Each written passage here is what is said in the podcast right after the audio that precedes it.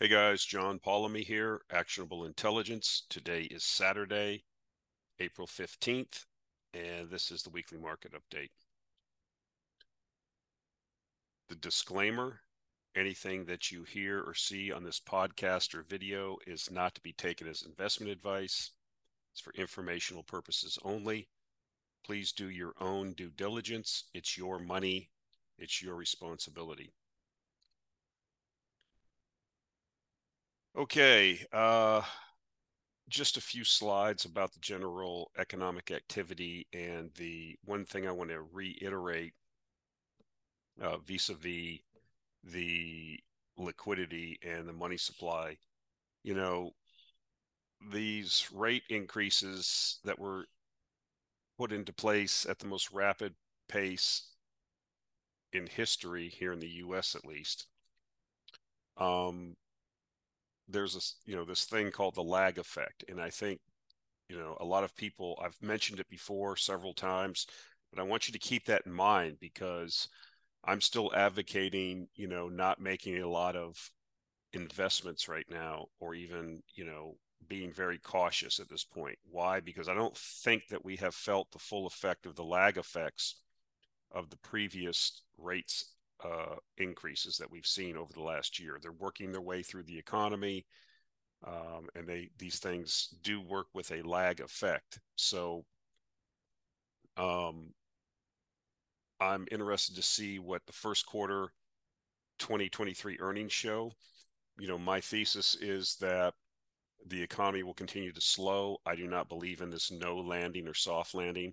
Uh, I believe that with an over indebted economy and a large number of corporations having a lot of debt, that, uh, you know, this view that, well, the corporate companies are hoarding labor until we see the unemployment rate increase. We're really not in a recession. Uh, I've heard all these arguments, but again, you know, me being, I'm not a PhD economist, I'm not an economist at all, but I do know for a fact that the other thing that lags is the unemployment rate, and I think that um, at some point, uh, if we do see the um, economy slow substantially, which I suspect it will, then you will see layoffs. We're already seeing layoffs in the tech sector, but I think in the general economy we'll start seeing that. And when they come, they come fairly quickly. Okay, it won't be you know the slow slide. So I think that's the argument that a lot of bulls and a lot of people that are uh, minimizing what they think will happen. I mean, I'm not a fortune teller. I have no exact idea, but uh, do I think that we've seen the lows in the S&P? No. Uh, we're still substantially overvalued on many metrics, which I'm not going to get into. I've mentioned the Buffett indicator. I've mentioned the Case-Shiller index. These things are all showing us still to be overvalued. So I think that there's a good possibility that earnings are going to go down and then there's going to be a reassessment by analysts and then i think that we you know see this sell off as we enter into the summer. You know we're getting to that stage of the old market adage of sell in may and go to away go away come back in labor day. So um, that might be the good thing to think about. One thing i do want to show is this is uh Case-Shiller index talking about housing um, the housing market. And just to look at this comparison of a previous um, bull market, if you will.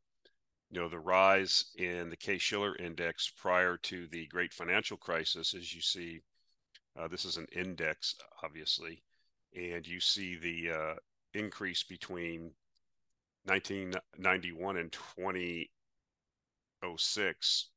Um, and then you see the subsequent fall after the great financial crisis, uh, how how this went down. You see the amount of months it took for this to happen,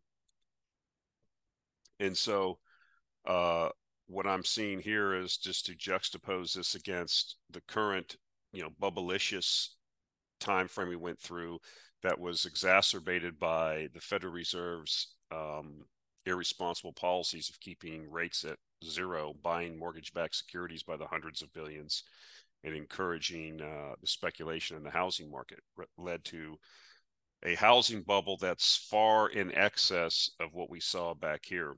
Now, uh, this is so far the fall in the Case-Shiller index. Um, uh, and you see, like I said, the amount of months we're uh, vastly exceeding what we saw in the previous fall after the great financial crisis. So I think that's something to keep on your radar screen. You know, it's one of the things that I've said. You know, a lot of people I've said that I'm looking at the housing market. I would like to maybe buy a uh, some pro- a property or properties, but again, it's not time to do that just because of the fact that the rate increases have not made their way through the economy.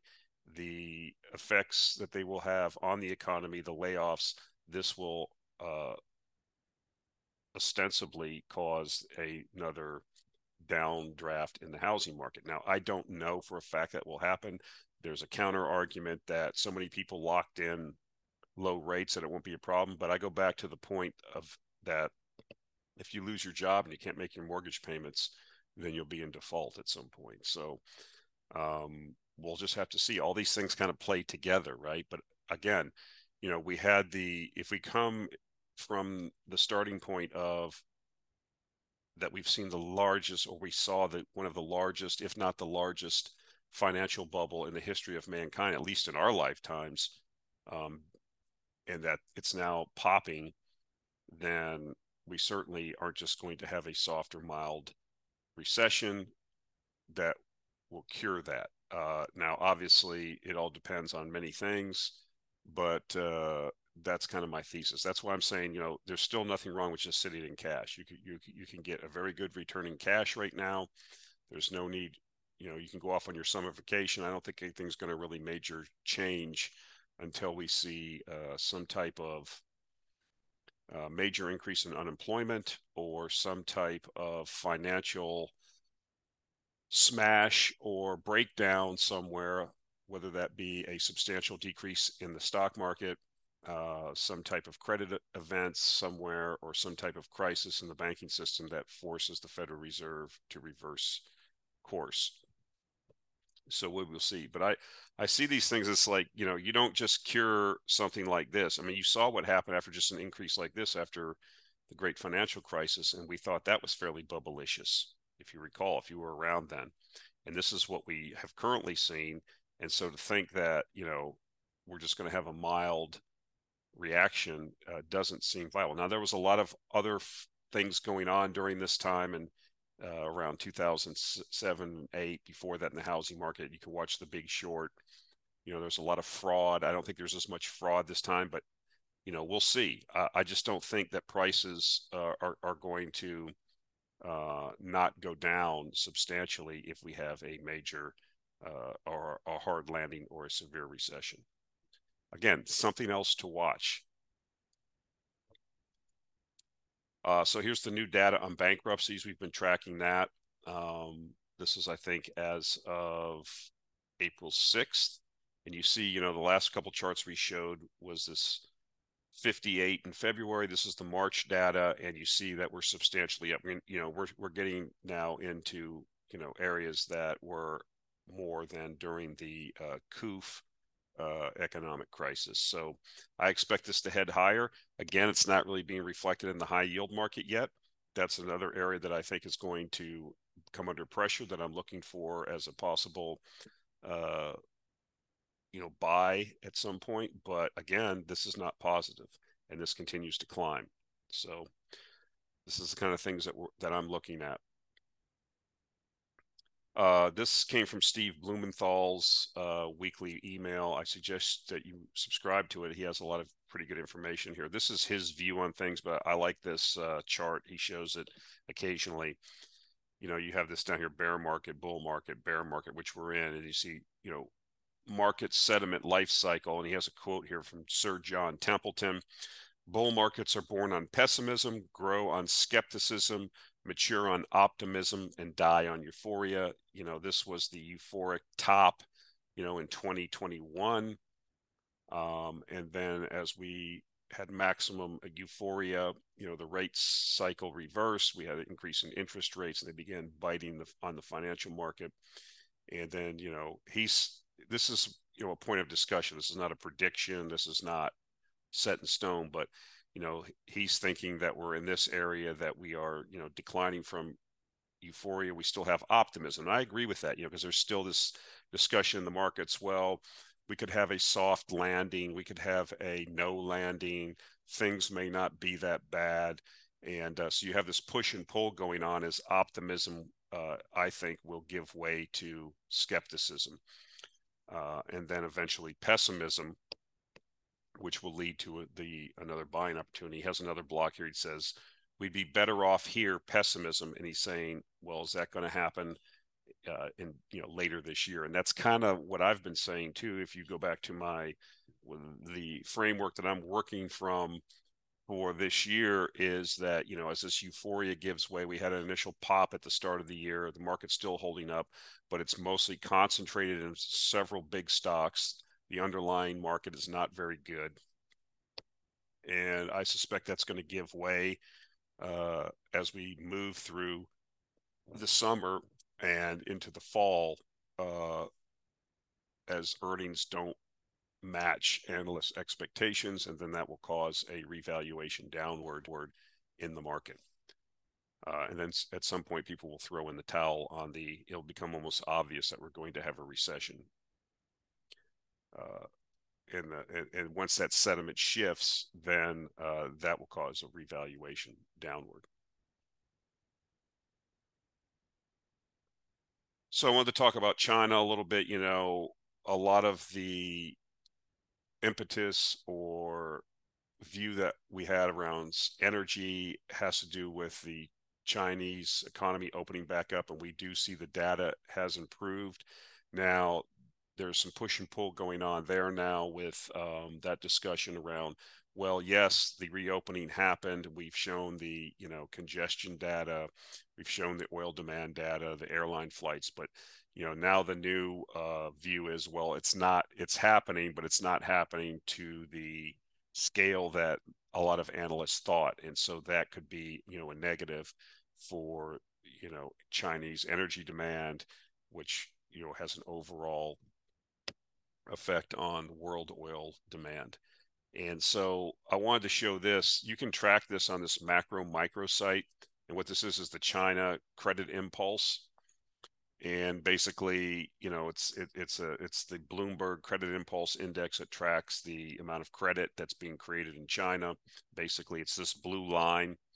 Uh, the yellow line is the China housing price, uh, is prices year over year, and then the red uh, graph is the Shanghai 300 index. And so you can see that in previous circumstances where the credit impulse has increased greatly, we've seen a you know subsequent move in the stock market upward. Uh, not every time, but uh, you know it seems to correlate a lot, you know, a little bit. And so I don't want to make a big deal out of this. I mean, it's slightly has turned up a little bit. Uh, you can go there and look at it. Uh, a little bump here. I don't think it's sufficient to, you know, went from like 24 to 26 on their index. I don't think it's, uh, you know, a big deal yet. We're starting to see maybe the housing prices bottom. You know, we'll just have to watch this and see if, you know, the Chinese put the put the pedal to the metal. There was a lot of uh, stimulus that was put in by the Chinese earlier, late last year and earlier in this year. But, uh, you know, that seems to be now some of the concern that, well, you know, I was I was hyping that too. That was my thought. You know, once we open up China, Chinese citizens, uh, you know, have been cooped up. I mean, literally locked down for two or three years, and they would react in a similar fashion to many others. And so, um, maybe that hasn't happened as to the scale that I originally thought. So this bears watching. It's not like it's in decline, but you know, it's not like. I mean, if you look at the airline data, it popped at the start of the year, then it kind of leveled out during the month of March, and then if you look at the um, air air airline flights, has again made another turn upward. So I don't, you know, we'll have to watch this. We'll have to see what happens. Uh, I suspect though that, you know, this kind of fits into what I've been saying earlier that we're kind of near the end of the tightening cycle, not just I mean, in in the whole world. You know, you've got the Bank of Australia has paused rates, um, rate rate increases, uh, even though their inflation rate is substantially higher than the their their uh, central bank rate. Same thing has happened in India, and so we need to see, you know, are we going to start seeing more and more? And there's websites you can go to that show you central bank activity for every week, what's going on. Yes, the majority of central banks are still, you know, in a tightening mode, but we're starting to see, you know, at least pauses start to happen. Uh, there's a lot of discussion around whether the Fed has paused is going to pause now if they've done their last rate increase, you know, just based on the recent weakness we saw in the CPI last week. I think it was reported. Um, you know, again, if we're heading for a recession, then you can expect that prices are going to come down. Uh, but uh, we'll have to see. I mean, it just uh, it just depends. So, you know, I guess the point I'm trying to make is are we are we heading more as we move later into the year to more central banks pausing and and then beginning rate cutting cycles and what does that mean? You know, I think if you look at the recent prices of gold for example, now has traded above $2000 an ounce for a, a decent amount of time. Um, Bitcoin has made a move. It's kind of been above 30,000 here recently. And so you know, my intuition, silver has done fairly well. Oil's kind of, you know, strengthened a little bit. And I think that, you know, if we do see central banks go into easing mode because of the underinvestment, because of the lack of supply for a lot of these materials, we really haven't seen this big crash in commodity prices. And so if we're going to, we're at least leveling out and we're going to start another credit cycle, then I suspect that maybe gold specifically, and even to extent Bitcoin being monetary, uh, gold being a monetary metal, you know, it sniffs these things out in advance. Remember, markets are forward looking. They're, you know, Stan Druckenmiller talks about this too when he was a young analyst. He learned this. I think he told the story where he was brought in. Uh, I'm paraphrasing, of course. I'm probably going to get it not 100%, but basically, he was brought onto a team and his boss brought him into the office and said, you know, you're a young guy. You haven't been tainted. You know, we're in the middle of a bear market. Everybody's scared on my team to do anything. You don't really know anything about this. And so I want you to lead the team. And he was leading the team. Uh, and then he got, they got long assets because, you know, you want to buy at the bottom. So um, I guess what I'm saying is, and one of the things he says, you know, you can't look at current circumstances when you're looking at asset prices. Asset prices are going to always reflect what's anticipated to happen in the future, right? Look out a year or 18 months, and that's where you should be visualizing where that particular uh, stock or that company is going to be. Okay, not looking in the rearview mirror because that's you know you don't drive by looking in the rearview mirror you drive by looking forward in front of you so um again i jumped around a little bit there but uh you know we'll watch this in china if there's going to be a new credit impulse you know like I said, this little rinky dink thing that happened over here. I'm, I mean, there's a couple articles that came out and people are like making a big deal. Uh, this isn't, I want to see something like this or like this to really a big move a big move in the credit impulse. Not this, you know, this is kind of a, you know, not a big deal. Maybe this is the start of a new cycle going higher. I don't know. But uh, again, we'll watch it because we know from previous uh, uh, higher cre- credit impulses in China that that's going to move their markets. Okay, moving on so we're going to shift here to an article that I saw that was fairly interesting. I've said this before, but uh, I'll put a link to this article and the other articles that I quote uh, in the show notes. It said most Americans say climate change is real. They just don't want to pay for it. And I've said that before, but let's look at some snippets from the article. Americans are becoming less convinced that mankind causes climate change and are even less willing to spend as little as a dollar on their monthly energy bills to cut carbon emissions, a survey shows. The share of those who attribute climate change to humans as opposed to natural changes in the environment has fallen from 60% to 2018 to 49% in the most recent survey. Let me just pause here and comment on this. This is a result of several things, in my view. Um, the undermining in trust in authorities and government and academia and the media. Why? Well, you only have to look as far back as the COOF.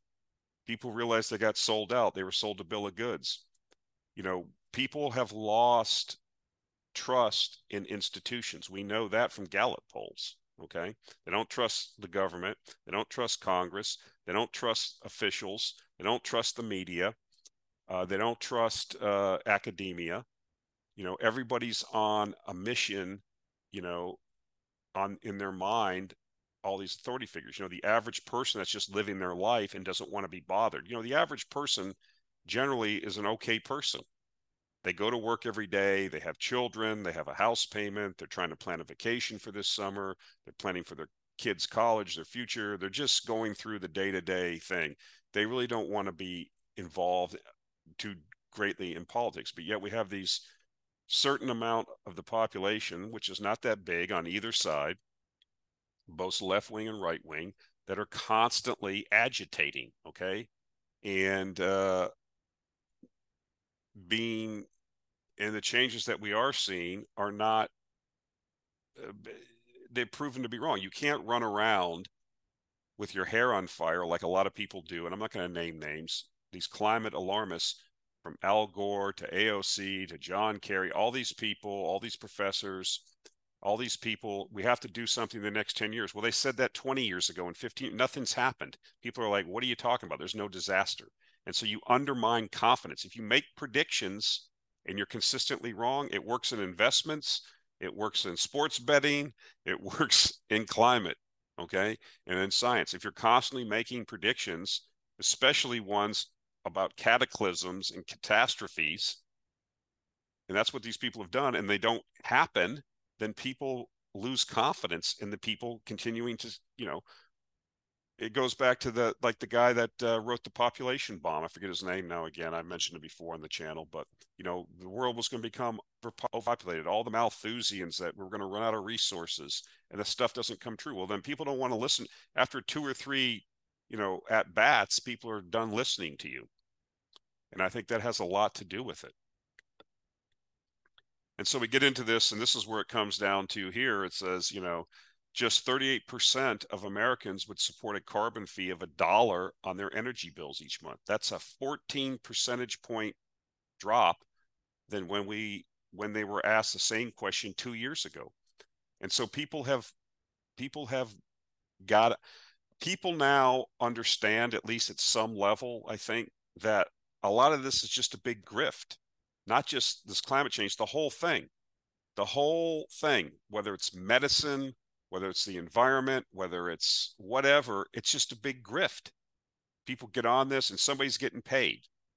And they are being, and then the average person, like I said, that's just living their life is asked to pay for it. And they're like, wait a minute, what's really going on here? You said the world was going to burn up. I'm not seeing it. You know, I'm sitting here in my subdivision and, you know, I got to cut my lawn every week. The trees are growing. It gets hot in the summer and it gets cold in the winter. I'm really not noticing, you know, I don't see a scorched earth here, and it's hard to breathe. They're not. It's not playing out like people uh, were told. So I think it's interesting. Uh, you can make your own conclusions. You know, there's people that are true believers, but I think you're losing. They've lost a lot of the uh, uh average person.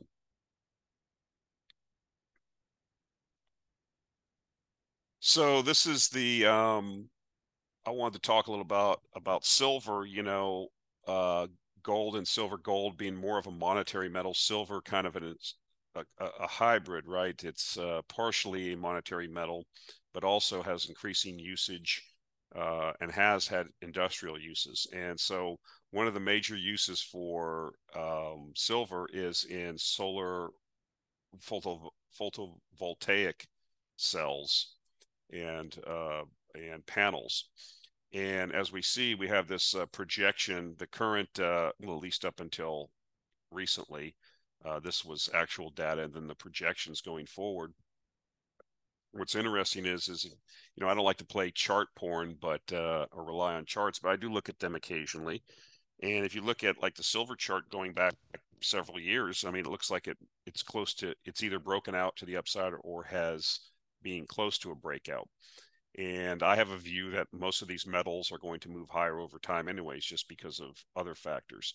But I think, you know, the use of silver in panels and things like that as it escalates over time, you know, because this all this money that's in, in legislation that has recently been passed, at least in the US, especially in Europe, also uh, is pushing for this. So we're gonna, you know, we're gonna go forward with this until it shows even to the most dense person that it's not going to work. But we're going to squander hundreds of billions of dollars or possibly trillions of dollars, and so you still have to dig the materials up for that. Uh, so uh, just wanted to point that out that uh, you know that is a something to keep in mind if you are a precious metals investor, or if you're a aficionado, or if you have a positive view towards silver, which I do. And here's, uh, I like to put these charts on when I find them. This is from the uh, IEA Critical Minerals Outlook, and it says the sustainable energy transition will meaningfully increase demand for the key minerals needed to build green technologies. Current versus future demand from clean energy uses thousands of tons. And so you have copper here. It shows you the current uh, in green here, the current uh, demand. And then it shows, you know, the future demand for 2030, which is only seven years from now. This isn't up like, you know, 2% or whatever. This is, it has to double you know, the common upper demand's forecasted to double um, over the next seven years. Uh, graphite demand up 17 times, not 17%, 17 times. Nickel 11 times. You go down the list here with uh, silicon, zinc, chromium, magnesium, lithium, molybdenum.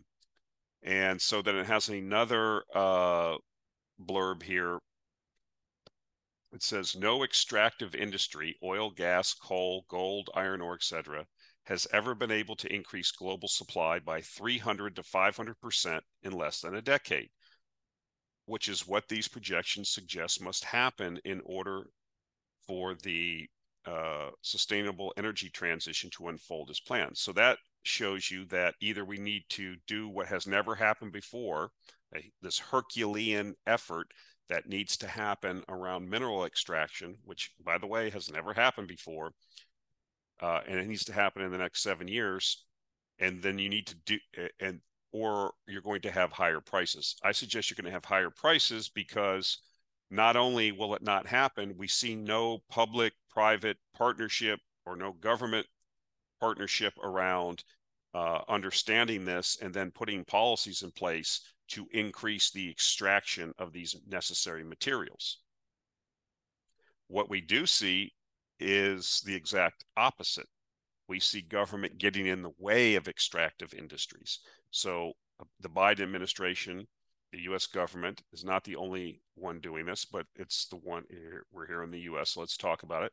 I can. There's a whole litany. I don't. I'm not going to go through it, but you can uh, do a Google search and, and find this out you know projects being put on hold projects being canceled so on one one side of the mouth the biden administration talks about we need to do this energy transition they pass this inflation reduction act which has all kinds of incentives for the sustainable energy transition and then on the other side of the house uh, this is where the schizophrenia comes from the the fact that you can't um, you you can't accomplish this because they're they're they're trying to stop you from extracting these minerals. So, um, and it's not like I said, just in the U.S. right? It's in Europe and other places. And so, um, this is why I think that you know, I was listening to a podcast the other day, and somebody was saying, well, this whole BRICS thing is not going to work out because you can't just have a bunch of extractive countries, company, countries that are commodity producers, you know, selling natural gas to each other. But the problem is, is the sustainable energy transition, which is being the focal point for this energy transition in the developed world. Uh, they don't have the materials. So where are they going to get the materials? This is what gives the BRICS the power. So one of two things is going to happen. Uh, we're going to abandon the sustainable energy transition. Prices or prices for these materials are going to go higher because, again, in the history of extractive industries, we've never been able to increase the extraction of these materials uh, like we will need to over the seven years. But we will have to do is go to these BRICS countries, Brazil, Russia, South Africa, all over Africa, Latin America, to get uh, the necessary materials to uh, build out this energy transition, or we won't have it. I guess there's a third thing. So more than likely, it'll be a combination of we won't achieve we won't achieve the goals that we set out because we'll be resource constrained and we'll be resource constrained in a higher price resource environment. I guess is that's where I think we end up. So I think this is interesting. Again, you know, it's fascinating to me that policymakers simply do not understand this or ignoring it. Okay. And uh, so that's why I think it's a grift. It's they don't really want to have they just want to reward certain constituencies that favor that they favor that give them money. Uh, so we'll see. Uh, maybe I'm wrong. Uh, I never want to say never. I've learned my lesson many times in life not to say never. You never know what's going to happen. Um, maybe prices for materials will go sufficiently high that it draws sucks in so much capital. But you just see like where are you going to get the loans to build these mines? You have these banks now, insurance companies, banks, all these people that used to lend. They're because of their ESG self-imposed ESG mandates they don't want to lend to extractive industries. Okay, so they're capital constrained, even if they did want to build. And so a lot of it's going to have to come from cash flow. So it'll be slower to happen. So that's kind of our whole basis of why we think that, you know, or I think that this is going to be a tremendous opportunity. That's why I say, you know, why can't you see copper at $10 a pound?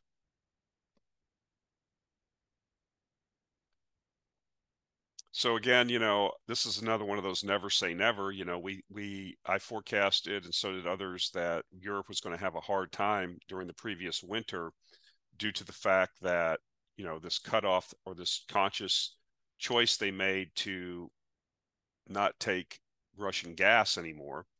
And, you know, a lot of people, you know, a lot of the bleacher bums jumped on me after you know it didn't happen like you said blah blah blah. Well there wasn't we're still in an energy crisis in the world because a lot of the developing countries could not bid outbid Europe for the cargoes that they bid for. So you know Europe did this herculean effort of of sucking in all of the supply of LNG and they did it in the context of having a warm winter. And I guess my question was coming out of that so bleacher bums is do you think that that's going to do you think you're going to have another warm winter next winter that's going to bail you out again? Okay at some point you know you run out of luck. You don't want to run an energy policy for a uh, an entire economic block like the EU based on you know seven not coming up on a dice roll. So we'll see. Uh, we haven't the problem isn't solved and uh, so, again, you need to think about what happens next winter. And so, here's an article from Reuters. It says Europe facing costly winter without enough long term LNG goals. Europe has not made enough progress in locking in long term contracts for liquefied natural gas as an alternative to Russian pipeline supply, which may prove costly next winter as a rebound in Chinese demand could sharply tighten the market. Buying LNG to replace curtailed Russian flows helped the bloc weather the first winter of the Ukraine conflict, with Europe importing 121 million tons of the fuel in 2022, a 60% increase from 2021. That's tremendous. You know, you didn't experience the energy crisis if you were living in Europe or the US, but people in Pakistan and Bangladesh and other places that got outbid for these cargoes, they did experience it. But that came at article continues, but that came at a cost. Europe bought largely on the spot market where prices are much higher than those negotiated in long term deals, favored by seasoned buyers like China. According to the International Energy Agency, the cost of its LNG imports more than tripled in 2022 to some $190 billion. So here we go. I mean, again, I'm not going to base my investment thesis on weather uh, but I do know that there's not a, you know, it's musical chairs. And at some point, the music stops. So here's China, another Reuters article. China doubles down on coal ahead of potential summer blackouts. You see, China's not encumbered with these uh, fashionable ideas that are the current zeitgeist in the developed world around, you know, not using resources that are available to you. That was my little editorial prior to this article. Uh, snippets from the article. China plans to accelerate the approval of new coal mines and fast track the construction of already approved mines to support its baseload energy supply during demand spikes, says the an official from the National Energy Administration. Peak energy demand is expected to exceed 1.36 billion kilowatts this summer, representing, quote, a significant increase on last year, unquote. Some provinces could face power cuts this summer as a result, the NEA official warned. China's energy consumption typically spikes in the summer months due to household demand for air conditioning. So this is kind of, you know, this last sentence kind of makes me I find it a little bit amusing because, you know, this is what I do to, you know, people in China want to be, you know, cool in the summer and warm in the winter, just like people in North America and Europe. And so when you start extrapolating energy demand over time, you realize that you know energy's in a long-term bull market which is exacerbated by the fact of the underinvestment and the geopolitical situation that's helping to restrict molecules okay we have a shortage of molecules and it's all man-made it has nothing to do with the markets uh, which we've talked about ad nauseum on here and i'm not going to go into it again and so when you start looking at these developing places, places with emerging middle classes, you know, India and China have middle classes that are substantially higher than the entire population of Europe or the United States. And they're growing. And so if you don't want to use hydrocarbons in the West, they'll just be used in the East. So I don't want to bag too bad on Germany. I've done this in the past. I've kind of let up. Uh, people get they're sick of hearing it, but I just want to want to acknowledge this uh, end of an era, if you will. I don't want to do it in a sarcastic framework because it's depressing, but uh, it says it's a new era. Germany quits nuclear power, closing its final three plants. Germany's final three nuclear power plants closed their doors on Saturday, that's today, marking the end of the country's nuclear era that has spanned more than six decades. There are those who want to end reliance on a technology they view as unsustainable, dangerous, and a distraction from speeding up renewable energy. That would be the Greens there. That would be, you know, Baerbock and, you know, uh, those type of folks. Quote, the position of the German government is clear. Nuclear power is not green, nor is it sustainable, unquote says Stephanie Lemke, Germany's federal minister for the environment and consumer protection and a Green Party member. Quote, we are embarking on a new era of energy production, unquote. So I suspect that, you know, the Energiewende will be, you know, I guess revived. And, you know, if I was at Siemens Gamesa and Vestas, uh, those are wind turbine manufacturers, I would get ready for the orders because I guess that's where they're heading back to that failed policy. Again, I'm not going to bag on Germany.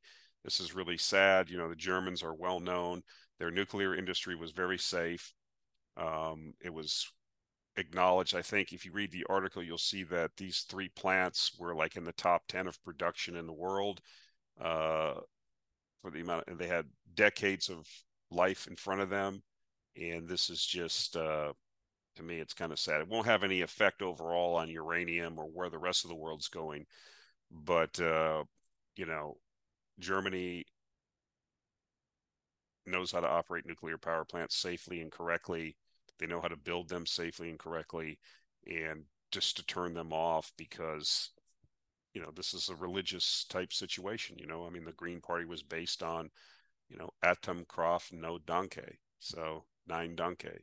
You know, nuclear power, no thank you. You can't like I said, you can't. That's like a Catholic becoming a you know Pentecostal. It's just not going to happen. So uh, yeah, uh, won't uh, bag on people, but uh, we'll just say that uh, I think you're going to find that this ends up being a poor decision. So I wanted to show this, came across this chart. You know, these are the estimated break-even oil prices for Latin America and U.S. oil plays. You can see um, Permian Midlands around 40 bucks, Permian Delaware around 25 to 30 bucks. These are the break-evens. You can see Guyana, uh, the emerging oil uh, prospects offshore Guyana. You can see uh, various, you know, Mexican deep water is pretty high. Colombia onshore, uh, so why this was in the context of an article about the recent um, mergers or how ConocoPhillips bought Concho, I think last year, and what a good deal it is.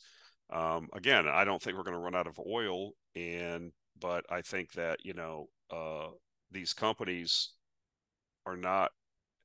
This was from the, an article talking about the longer term, you know, capital allocation and the fact that nobody's rushing out to build uh, or to drill these places just because of um, you know capital constraints and the necessity to uh, of the new zeitgeist of returning capital to shareholders and working within your financial uh, cash flows, if you will. So I was actually shocked about how how low some of the break evens were. So this is supposedly information that Bloomberg got from various company data and other places. I don't know. I don't know the veracity of it. I just thought this was interesting.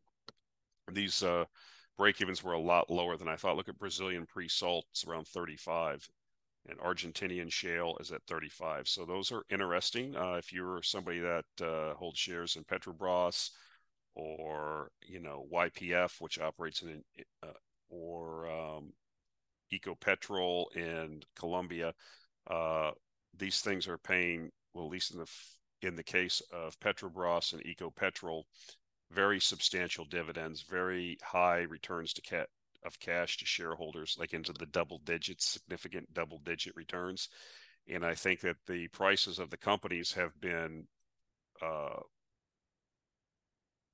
discounted because of the supposed political situations in each country and the apprehension of people to you know think that well Brazil or Lula is a left wing he's going to you know national you know that's the, that's where everybody goes. Like even YPF in Argentina is making a ton of money. So uh, these aren't you know this isn't Singapore or Hong Kong but uh you know or free market economies all the way but uh you know a large a lot of the money goes to i think you know you have people that are smart enough to realize that if you just kill the golden goose that's not a good thing. And if you can get a piece of that as these companies uh, have a piece of their their ownership publicly traded that you know i wouldn't put all of my money into you know petrobras and ecopetrol but uh, if you can buy them uh, as a percentage of a dividend stock portfolio if you're you know for income i don't think it makes i don't think it is a bad thing to consider. So another reason why we're long oil and gas uh, this is from shubham garg the guy at uh, white tundra. He does the uh, twitter spaces or the uh, about individual companies and the overall oil market analysis uh, pretty good uh, pretty good stuff. But here's a tweet from him. It says 2023 global discovered oil and gas volumes are off to a poor start with only 1 billion barrels of oil equivalent resource found in Q1, whereas 15 billion plus barrels of oil equivalent was consumed. So that's not good. You're not finding what you replaced. We haven't done that for a while, by the way. Exploration spending remains muted. Resources are becoming tougher and more expensive to find, and large producing fields are in terminal decline. And so uh, that's a very succinct way to say that why uh, many people are bullish on oil uh, and energy uh, over the next three to five years, or I am at least for the rest of this decade, until I see the spending pick up sufficiently and the underinvestment. Uh, again, I think eventually that when prices get high enough and they stay high enough for a longer period of time, uh, again, it traces back to what we said in the earlier slide that people are losing their faith and view in the climate change and you know wanting to pay for it. Uh, I think the you know the zeitgeist can change, the sentiment can change back to saying, well, you know, oil and gas aren't really that bad. Uh, I think we have a while to go to that. It's not going to happen overnight, but uh, we'll see. And so India, you know, nobody talks about these emerging markets. So when I come across these articles, I like to show them, you know, people are worried about a recession in the US and oil demand is going to decrease and the price is going to crash. But, uh, you know, you have to take in, you know, oil and energy are world, it's a world market. Okay. All 8 billion people uh, in the world consume energy. So this is from Reuters says India's fuel consumption jumped to a record high in March Data showed on Monday, fueled by robust economic activity in the world's third biggest oil consumer. Consumption of fuel, a proxy for oil demand, rose by 5% from a year earlier. You can read here. I'm not going to read the whole thing. Let's go over to the other slide. On the other on the right, says uh, on an annual basis, sales of gasoline or petrol rose 6.8% to 3.1 million tons in March, while cooking gas, liquefied petroleum gas sales slipped and I have another chart here. Whoops, oh, here it is. Uh, India's oil demand uh, hit an all-time high. Oil consumption of refined products hits a record high in 2022, 2023. It's like 223 million tons. Uh, you'll see another record this year. So uh, this is what's happening, right, uh, in the rest of the world. And so uh, with the un- couple that with the underinvestment, I know how do you get back? You know, how do you have a crash in oil prices? Not saying that it won't happen, but there's really a floor under there, right? As prices drop, guess what happens? Demand increases, and so uh, this is uh, something to keep in mind. I wanted to do a clown world segment because I found this interesting. I came upon this. I'll sneak these in once in a while because I'm really not doing the other uh, long form Rumble, you know, commentaries just because they're a little bit too much uh, dabbling in stuff that I don't really want to look at and deal with. But uh, this was uh, something that came out on Twitter this week, got blown up, and it was from Anthem, which many of you probably have this as your insurance carrier, Blue Cross Blue Shield. My previous company, I had this actually, and this was a I don't know exactly when this came out. I kind of split it, but it was a COVID nineteen vaccine provider incentive program, and so this a lot of people were saying, well, no, there's no financial incentives. These the medical profession, the government, they have our best interest at hand. It has nothing to do with money. Why people only care about other people? Uh huh. Right.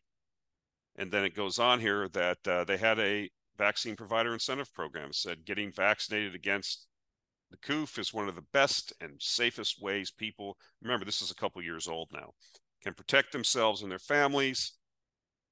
As a participating practice, we recognize your hard work by offering incentives for helping patients make the choice. And so it says here, you know, results will be calculated for two time periods.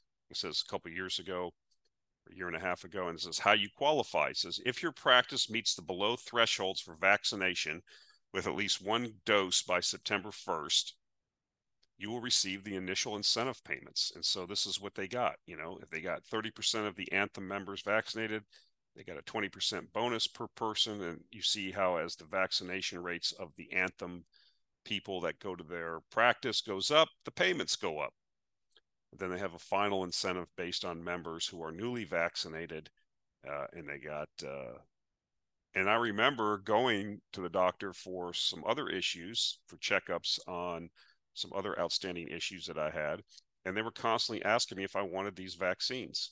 I said, I don't want that. I didn't come here for the vaccine. Okay, stop asking me that. And now I know why. I was an Anthem insurance person. They didn't. Now they should disclose that, don't you think? Why don't they disclose that? Let me just tell you, John, that you know it's our professional medical opinion that you should have this because you know at the time many people thought that it would stop transmission and all this other thing, which have you know subsequently been. But what shouldn't they say? But by the way, John, I just want you to understand we're being financially incentivized to push this or to ask you to do this. They don't do that, or you know, okay, they didn't do that you know, I walked out of a practice one time or left a doctor one time because I was asked to do get a procedure, which I thought I needed anyways.